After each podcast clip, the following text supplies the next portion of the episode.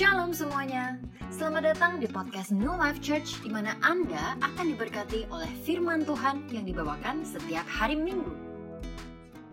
Hello church, welcome to our online church. Senang sekali kita bisa ketemu di ibadah online ini. Gak kerasa lebih dari setengah dari tahun ini sudah selesai. Kita sudah masuk bulan Agustus. Dan dengan bulan yang baru, kita juga ada tema bulanan yang baru.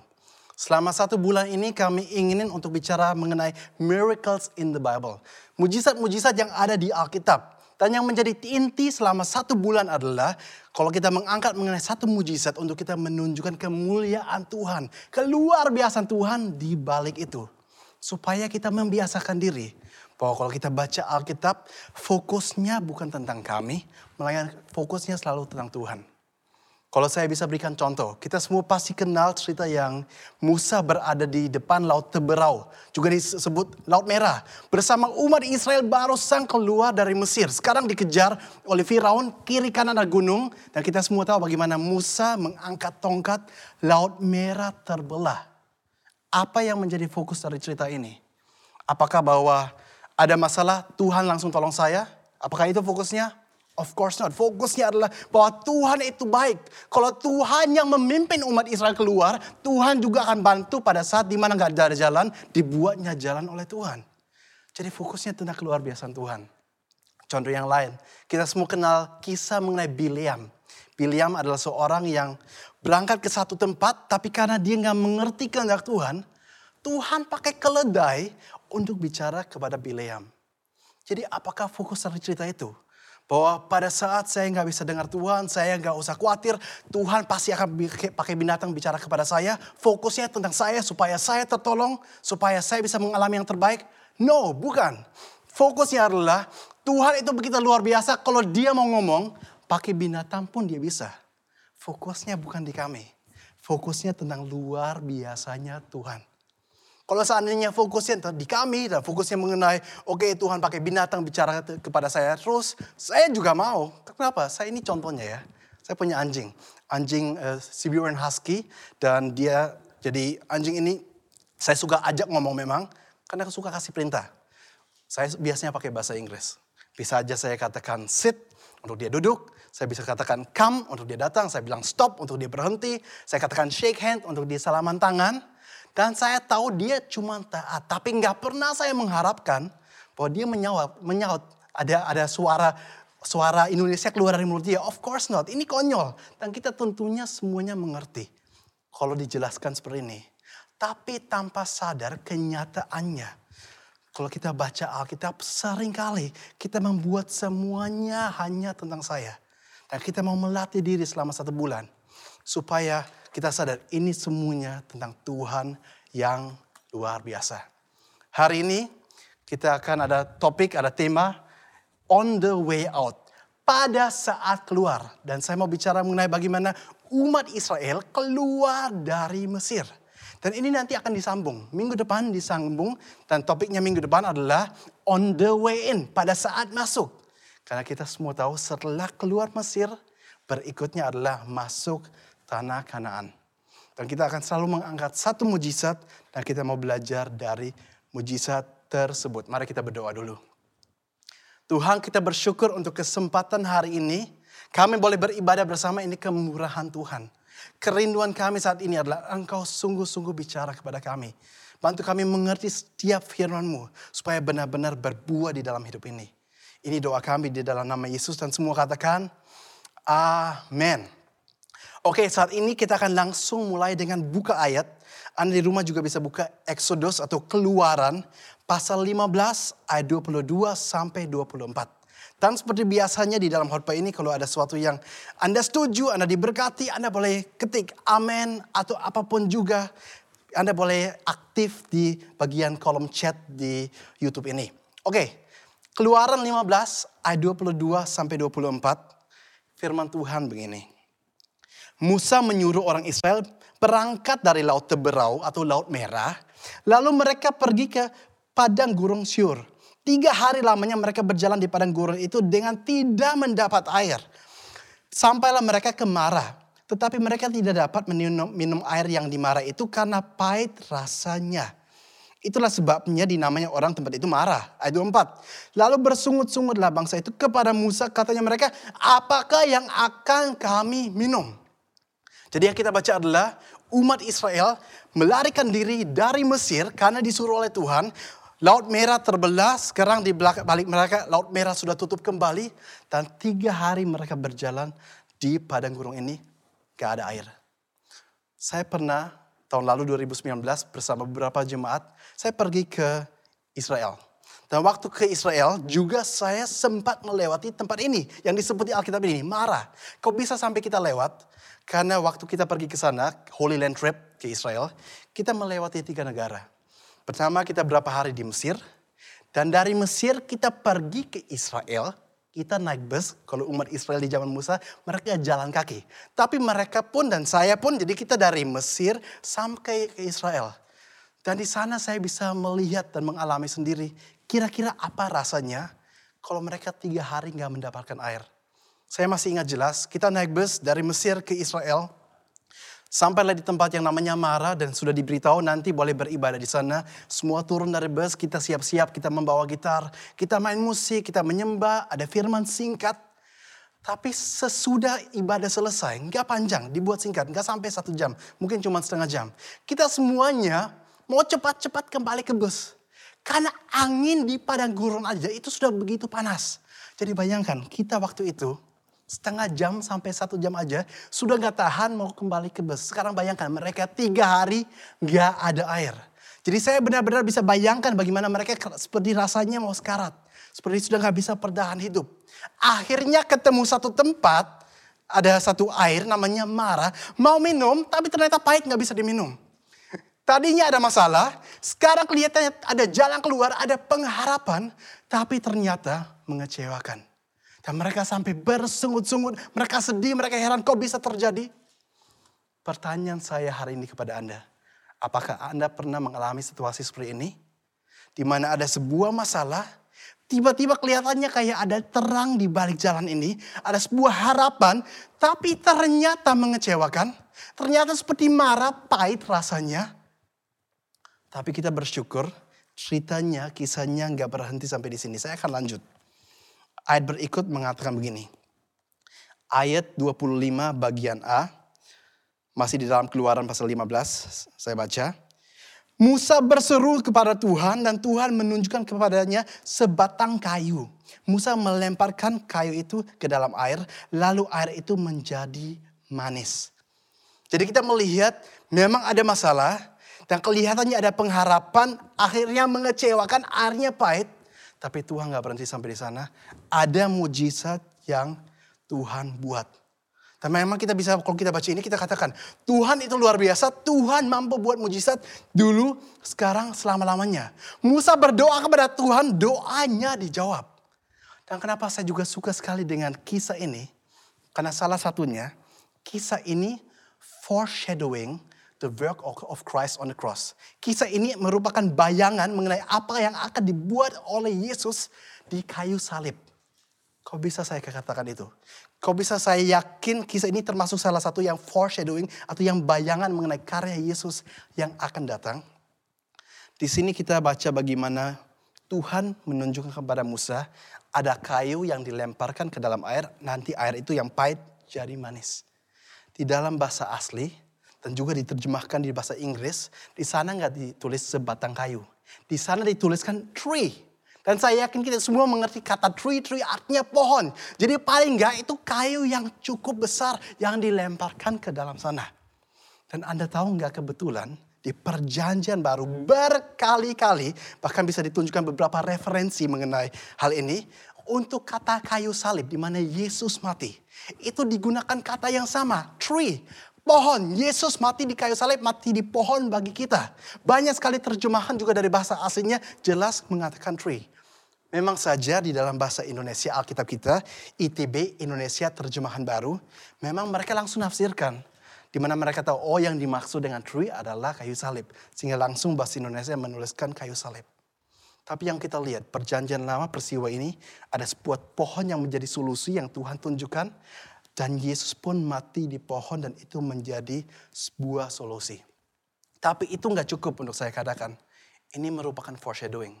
Ini gak cukup untuk saya katakan ini menjadi bayangan mengenai Yesus yang akan datang. Tapi saya mau tambahkan beberapa hal yang lain untuk supaya kita lebih yakin. Jadi di sini kita baca kisah ini, kita melihat bagaimana Tuhan menolong umatnya supaya umatnya diselamatkan. Kita pun semuanya umat Tuhan, kita diselamatkan karena kenapa? Karena karya Tuhan Yesus. Dan mereka waktu itu, umat Israel bersama Musa, mereka selamat bukan karena usaha mereka. Mereka nggak pergi ke tempat yang lain dan mereka menggali lubang, mencari air. Tidak. Karena karya mereka nggak bisa selamatkan mereka. Yang selamatkan adalah Tuhan. Sama dengan Anda dan saya. Yang selamatkan kita bukan karena usaha keagamawian kita. Bukan karena kita melakukan banyak hal untuk Tuhan. Bukan. Melainkan semata-mata kasih karunia Tuhan. Ada persamaan-persamaan lain umat Israel waktu itu tiga hari nggak ada air. Anda tahu, tiga hari nggak minum, dokter mengatakan orang itu bisa meninggal. Apalagi di padang gurun. Jadi bisa dibayangkan, mungkin saja, mungkin saja mereka seperti orang yang sudah mau sekarat.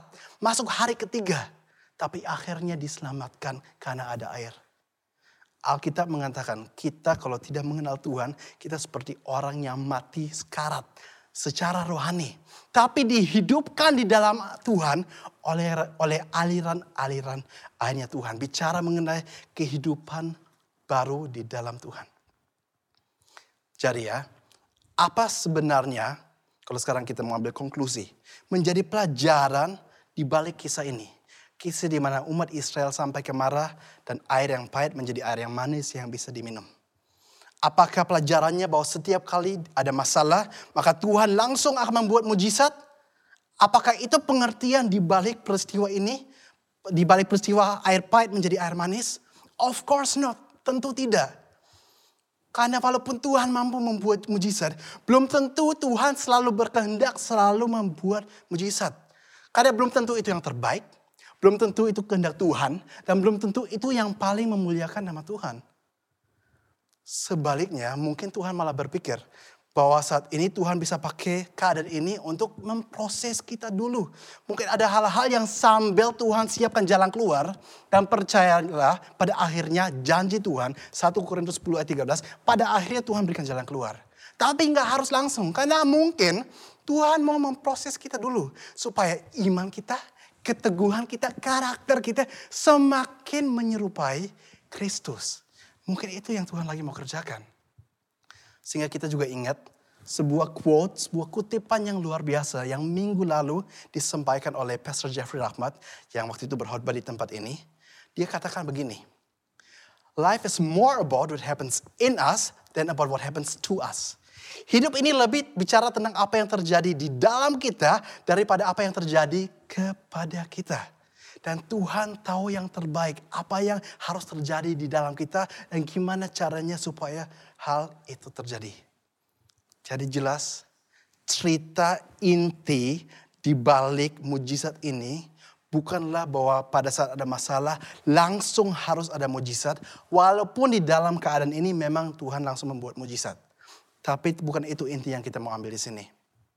Melainkan pelajaran dari kisah ini adalah bahwa adanya pohon, adanya tree, dan bagi kita di perjanjian baru kita tahu itu bicara mengenai karya Yesus di kayu salib. Bagaimana dia mati di kayu salib dan itu yang menjadi solusi dan itu membuat yang pahit menjadi manis. Yang tadinya dikutuk menjadi nggak dikutuk. Yang tadinya nggak mungkin selamat menjadi diselamatkan. Yang tadi dalam kita kalah sekarang berkemenangan. Bahkan lebih dari pemenang. Jadi all glory to God semua kemuliaan hanya untuk Tuhan. Hidup menjadi manis karena adanya salib itu, pohon itu. Dan manis bukan bicara tentang bahwa hidup ini tanpa masalah. Tapi manis ini bicara tentang apa pun yang saya alami, asal Tuhan bersama dengan saya, it's okay. Dan saya bisa menyelesaikan. Karena Tuhan ada bagi saya. Sehingga segala sesuatu dapat kutanggung di dalam dia yang memberikan kekuatan kepadaku. Filipi 4 ayat 13. Bahkan saya lebih dari pemenang. Roma 8 ayat 37. Dan bahkan saya ingin sekali untuk membaca ini. Roma 8 ini, tapi saya akan mulai dari ayat 35. Dan di sana Alkitab mengatakan begini. Siapakah yang akan memisahkan kita dari kasih Kristus? Penindasan atau kesesakan, atau penganiayaan, atau kelaparan, atau ketelanjangan, atau bahaya, atau pedang. Tanya tulis ini siapa? Paulus. Paulus mengalami, bayangkan, alami ini semua. Dia mengalami yang namanya penindasan, kesesakan, penganiayaan, kelaparan, ketelanjangan, bahaya, bahkan dikejar dan pedang. Dia alami. Tapi dilanjutkan dulu, dibilang begini ayat 36. Seperti ada tertulis, oleh karena Tuhan kami dalam bahaya maut sepanjang hari. Kami telah dianggap sebagai domba-domba sembelihan. Tapi dalam semuanya itu kita lebih daripada orang-orang yang menang oleh dia yang mengasihi kita. Jadi sikap Paulus bukanlah Tuhan saya melayani engkau lebih dari yang lain. Kok bisa saya mengalami masalah? Enggak. Malah Paulus katakan, walaupun saya alami ini, ini, dan bahkan hal-hal lain, nggak apa-apa. Saya lebih dari pemenang. Karena hal buruk pun membantu saya untuk sampai ke tujuan. Tuhan ternyata bisa pakai semuanya. Dan dia bersyukur kepada Tuhan, dia tidak kecewa dengan Tuhan. Jadi kita melihat betapa luar biasanya kalau Tuhan ada di hidup kita. Mengikut Tuhan bukan mengenai hidup tanpa masalah, melainkan mengikut Tuhan mengenai apa pun yang saya alami, Jesus is enough. Tuhan itu cukup bagi saya. Jadi sekali lagi, supaya lebih jelas ya kita belajar bersama. Saya ingin melihat dan merangkum pelajaran-pelajaran di balik kisah ini yaitu mujizat di mana air pahit menjadi manis. Dan saya membagi jadi tiga aspek. Supaya Anda pun di rumah nanti baca Alkitab. Anda bisa membiasakan diri juga untuk mencari aspek-aspek tersebut.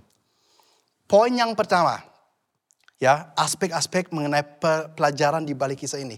Poin yang pertama, Tuhan menolong saya. Tadi dari awal saya memang katakan itu bukan fokusnya, fokusnya bukan di saya, tapi memang juga ini bicara mengenai bagaimana Tuhan tolong saya. Memang itu kita nggak dapat pungkiri dan Tuhan memang peduli, Tuhan mau kita sadar bahwa dia itu ada di pihak kita. Tapi seandainya apa yang kita mengerti, pengertian kita hanya sampai di sana saja, itu terlalu dangkal tambahkan terlalu self-centered. Fokusnya cuma ke saya. Yang penting saya diberkati. Yang penting saya ditolong. Yang penting saya disertai supaya saya punya hidup yang luar biasa enaknya. Fokusnya selalu di diri kita sendiri. Dan seperti yang kita sudah sering sampaikan akhir-akhir ini. Seandainya ada orang ikut Tuhan cuma supaya mengalami semuanya itu. Maka bagi dia Tuhan Yesus tidak beda dengan berhala. Jangan sampai. Jadi sekali lagi ya, Memang poin pertama, Tuhan itu menolong. Dan yang ditolong itu siapa? Saya. Tapi tetap aja ya, kita jangan cuma fokus tentang kita, kita harus lanjut. Poin kedua, aspek berikut pelajaran di balik cerita ini. Tuhan itu luar biasa. Dan Anda boleh katakan di rumah, bahkan Anda boleh ketik, Tuhan itu luar biasa. Itu yang terpenting yang saya ingin Anda ingat hari ini. Yang Anda bawa ke bawa pulang. Jadi kalau Anda baca Alkitab, mujizat apa pun, kisah apa pun, bukan tentang saya tetapi tetapi tentang Tuhan itu so awesome. Tuhan itu luar biasa. Kita melihat di cerita ini, Tuhan yang berjanji kepada Israel untuk membawa mereka kepada tanah Kanaan. Kalau Tuhan yang berjanji, Tuhan yang akan mengenapi. God is awesome. Dan juga bahkan kita baca umat Israel lagi bersungut-sungut. Tetap aja Walaupun mereka nggak setia, Tuhan tetap setia. Betapa luar biasanya Tuhan kita. Harusnya kisah-kisah seperti ini. ya Cerita apa pun, kisah apa pun, mujizat apa pun di Alkitab. Semakin membuat kita malah tercengang-cengang akan Tuhan. Betapa baiknya ia, betapa luar biasanya ia, betapa setianya dia. Di mana kita ingat, kita pun sering gagal. Tapi walaupun kita sering gagal, dia tetap adalah Tuhan yang baik. Jadi jelas fokus Alkitab bukan di saya. Tapi fokus Alkitab selalu di Tuhan yang begitu luar biasa itu. Tapi kalau kita mau pelajari dan kita mau menggali dan kita baca Alkitab dengan kerinduan, kita minta Tuhan apakah ada hal yang lain di balik ayat-ayat ini yang engkau mau bicara. Kita gali lebih lagi, kita temukan ada aspek ketiga mengenai pelajaran di balik cerita ini. Dan aspek ketiganya adalah bayangan tentang karya Kristus. Seperti yang tadi kita sudah bahas dan sudah pelajari bersama.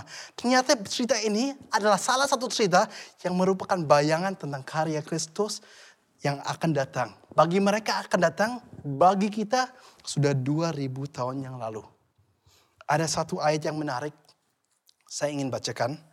Tapi Lukas 24 ayat 27. Sebelum Anda buka, ya saya mau jelaskan sedikit. Ini cerita mengenai Yesus barusan sudah mati. Setelah tiga hari dia bangkit. Tapi semua orang nggak ada yang tahu Yesus bangkit. Bahkan orang-orang itu nggak percaya bahwa Yesus akan bangkit. Walaupun Yesus sudah sering menjelaskan dan perjanjian lama banyak bicara mengenai hal itu, nggak ada yang mengerti. Sehingga salah satunya ada dua murid. Ini di Alkitab namanya perjalanan ke Emmaus.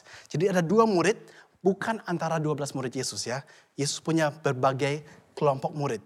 Jadi 12 itu yang paling dekat, tapi masih ada murid-murid yang lain. Dari murid-murid yang lain ini, ada dua murid mau berjalan ke Emmaus. Dan mereka sangat sedih sekali karena mereka tahu bagaimana Mesias dan Yesus yang akhir yang sebelumnya mereka ikut tiba-tiba sudah nggak ada. Dan setiap harapan mereka yang mereka sudah taruh pada Yesus itu seperti hancur. Jadi tadinya ada harapan sekarang menjadi pengalaman yang pahit. Tapi dikatakan dalam Alkitab kalau Anda baca. Bagaimana Yesus tiba-tiba datang kepada mereka dan berjalan dengan mereka. Tapi mereka bahkan gak sadar Yesus lagi jalan dengan mereka.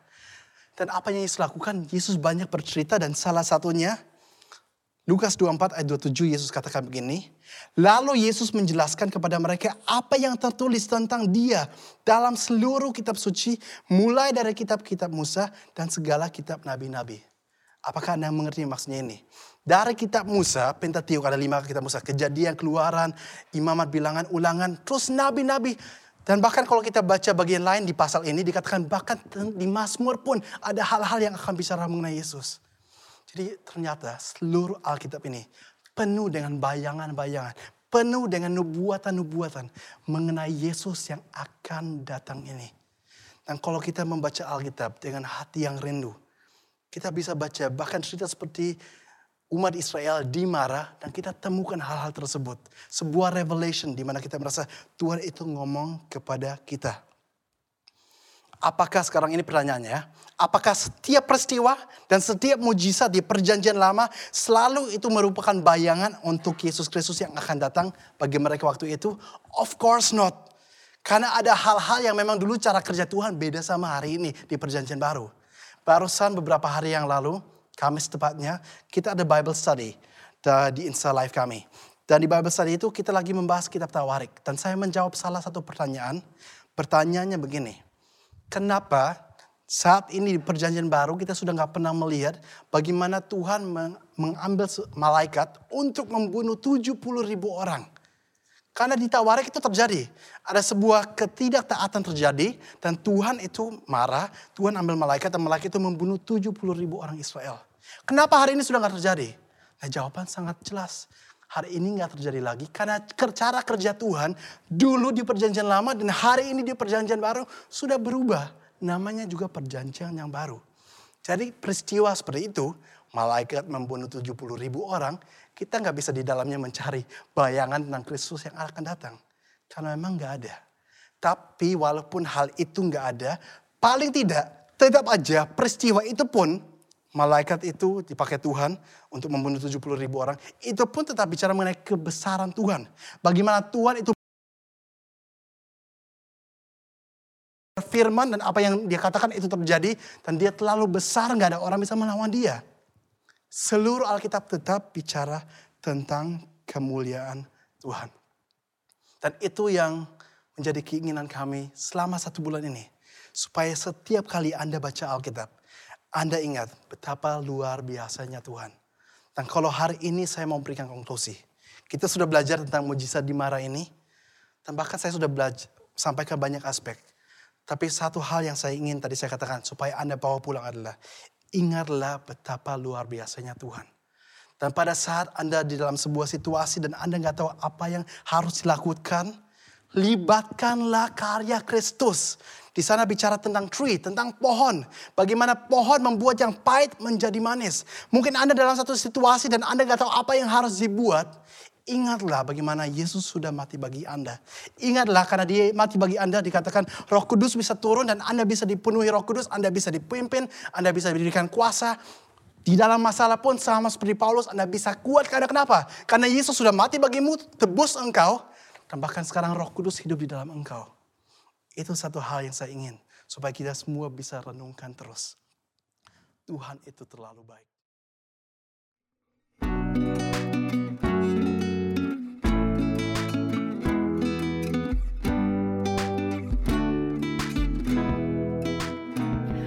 Pastikan Anda juga membagikan kabar baik yang akan Anda dengar kepada keluarga dan kerabat Anda. Enjoy the podcast. Tuhan Yesus memberkati.